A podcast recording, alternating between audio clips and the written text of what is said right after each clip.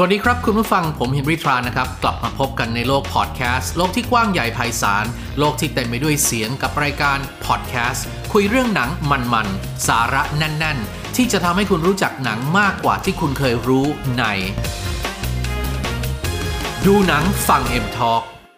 ถ้าเราเอ่ยคำว่าสายลับนั้น บางครั้งเราก็คงจะต้องนั่งตั้งนิยามว่า ต้องบู๊ต้องเก่ง ต้องสืบข่าวกรองได้อย่างแม่นยำ อำพรางตัวได้อย่างยอดเยี่ยม มีสเสน่ห์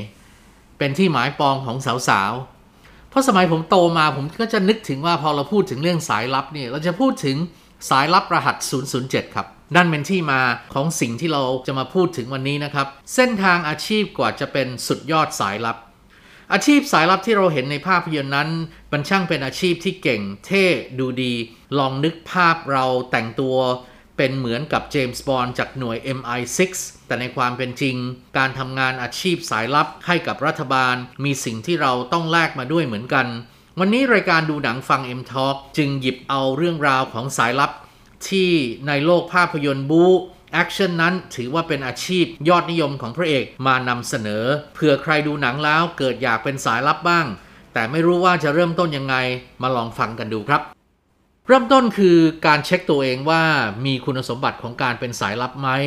ซึ่งจะว่าไปก็มีมากมายหลายประการ แต่เราได้คัดเลือกที่สำคัญมานำเสนอ 4 ข้อดังนี้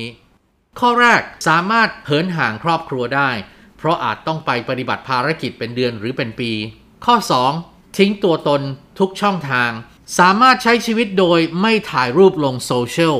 อัปเดต status ใน Facebook ห้ามเปิดเผยตัวตน โดยให้คนอื่นรู้สึกว่าเราหาตัวจับยากหรือเป็นบุคคลล่องหน ข้อ 3. ทิ้งอัตตาและอีโก้ เพราะบางงานอาจจะต้องเข้าไปหาข้อมูลในสถานที่อักโคจร สกปรก หรือเราไม่คิดจะย่างกรายเข้าไปแม้แต่น้อย แต่เพื่องานก็ต้องทำได้ และข้อ 4. จิตใจต้องหนักแน่น เพราะภารกิจคือทุกสิ่งทุกอย่าง สายลับมีจุดมุ่งหมายเดียวคือ การทำภารกิจให้สำเร็จ ไม่ว่าสถานการณ์เสี่ยงแค่ไหนก็ตาม ถ้าใครรู้ตัวว่ามีคุณสมบัติครบ 4 ข้อนี้แล้ว ก็ไปต่อด้วยกันได้เลยครับ หลายคนอาจสงสัยว่าทำยังไงถึงจะได้เป็นสายลับ ความจริงแล้ว องค์กรสายลับนั้นมีอยู่หลายประเทศทั่วโลก แต่มีการประชาสัมพันธ์เปิดรับแบบสาธารณะอยู่ในขณะนี้คือ CIA ประเทศสหรัฐอเมริกา ที่กำลังมองหาคนรุ่นใหม่เข้าร่วมงาน สำนักข่าวกรองกลางสหรัฐหรือ CIA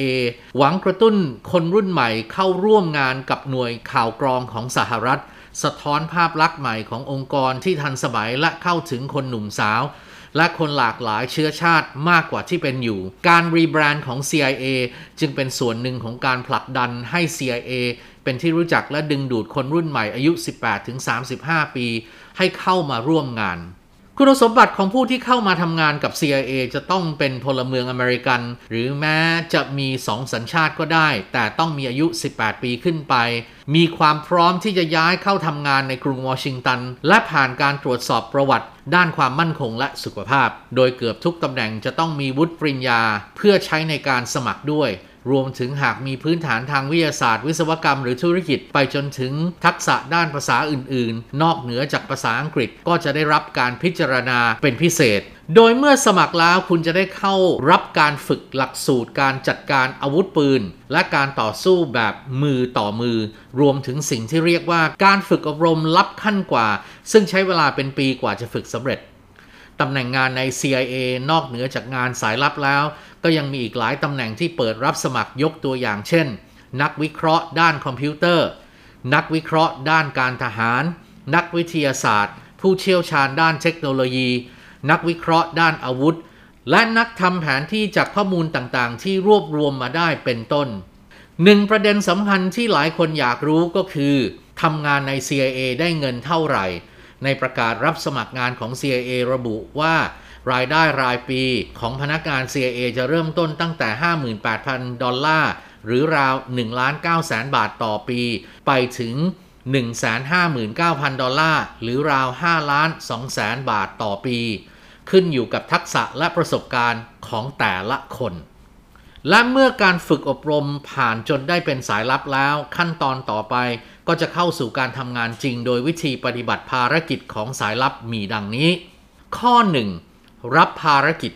ข้อ 2 รวบรวมข้อมูล ค้นหาพื้นที่ลับหรือทางหนีทีรอด รอบพื้นที่ภารกิจของคุณทำแผนที่และจดบันทึก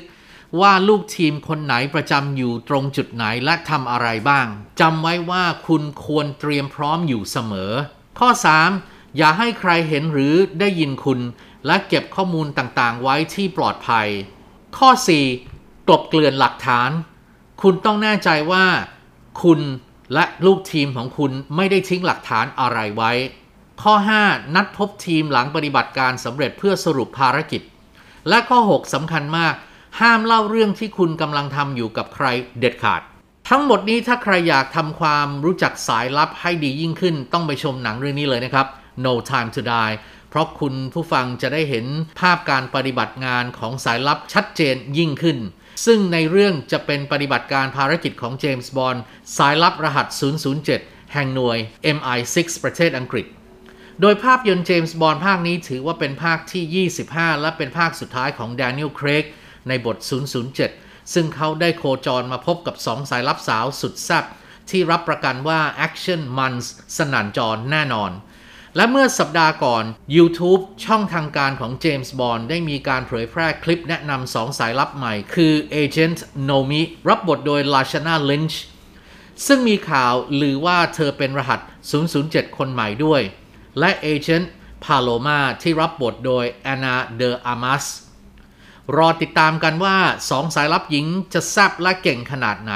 No Time to Die มีกำหนดเข้าฉายในบ้านเรา 7 ตุลาคมนี้ เป็นไงบ้างครับกับข้อมูลสายลับที่ผมนำมาฝากวันนี้ ถ้าคุณผู้ฟังมีความคิดเห็นอย่างไร สามารถพิมพ์เข้ามาคุยแบ่งปันหรือสอบถามได้นะครับ และเราจะเลือกนำมาตอบกลับใน EP ต่อๆไปโปรดติดตาม แล้วก็มาถึงช่วงตอบคอมเมนต์จากทางคุณผู้ฟัง ที่ได้มีการแลกเปลี่ยนความเห็นไว้ที่คลิปพอดแคสต์ทางช่อง YouTube อย่างเป็นทางการของ Major Cineplex ครับ ใน EP 41 ที่นำเสนอเรื่องเปิดเส้นทาง 5 นักแสดงไทยกว่าจะไปไกลถึงฮอลลีวูดมีคอมเมนต์ที่น่าสนใจดังนี้ครับ คุณกรณ์บอกว่า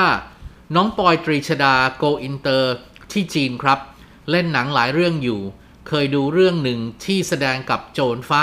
จำชื่อเรื่องไม่ได้